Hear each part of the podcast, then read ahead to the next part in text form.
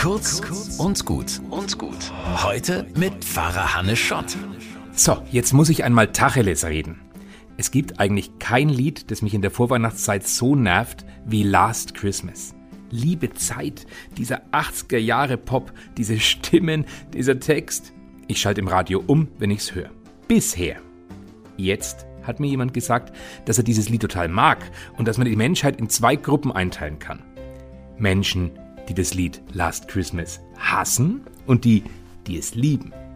Er mag es vor allem auch wegen des Musikvideos, das ich ignorant natürlich nie angeschaut habe.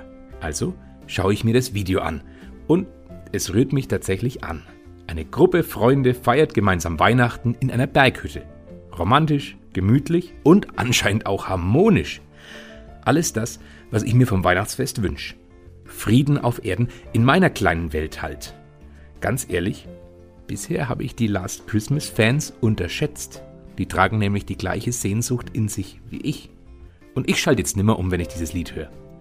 Jetzt gibt's die Last Christmas Fans, die Last Christmas Hasser und mich, irgendwo dazwischen, der jetzt auch anderen Liedern eine Chance gibt, die er sonst gern vorverurteilt. Kurz und gut. Jeden Tag eine neue Folge. Am besten, ihr abonniert uns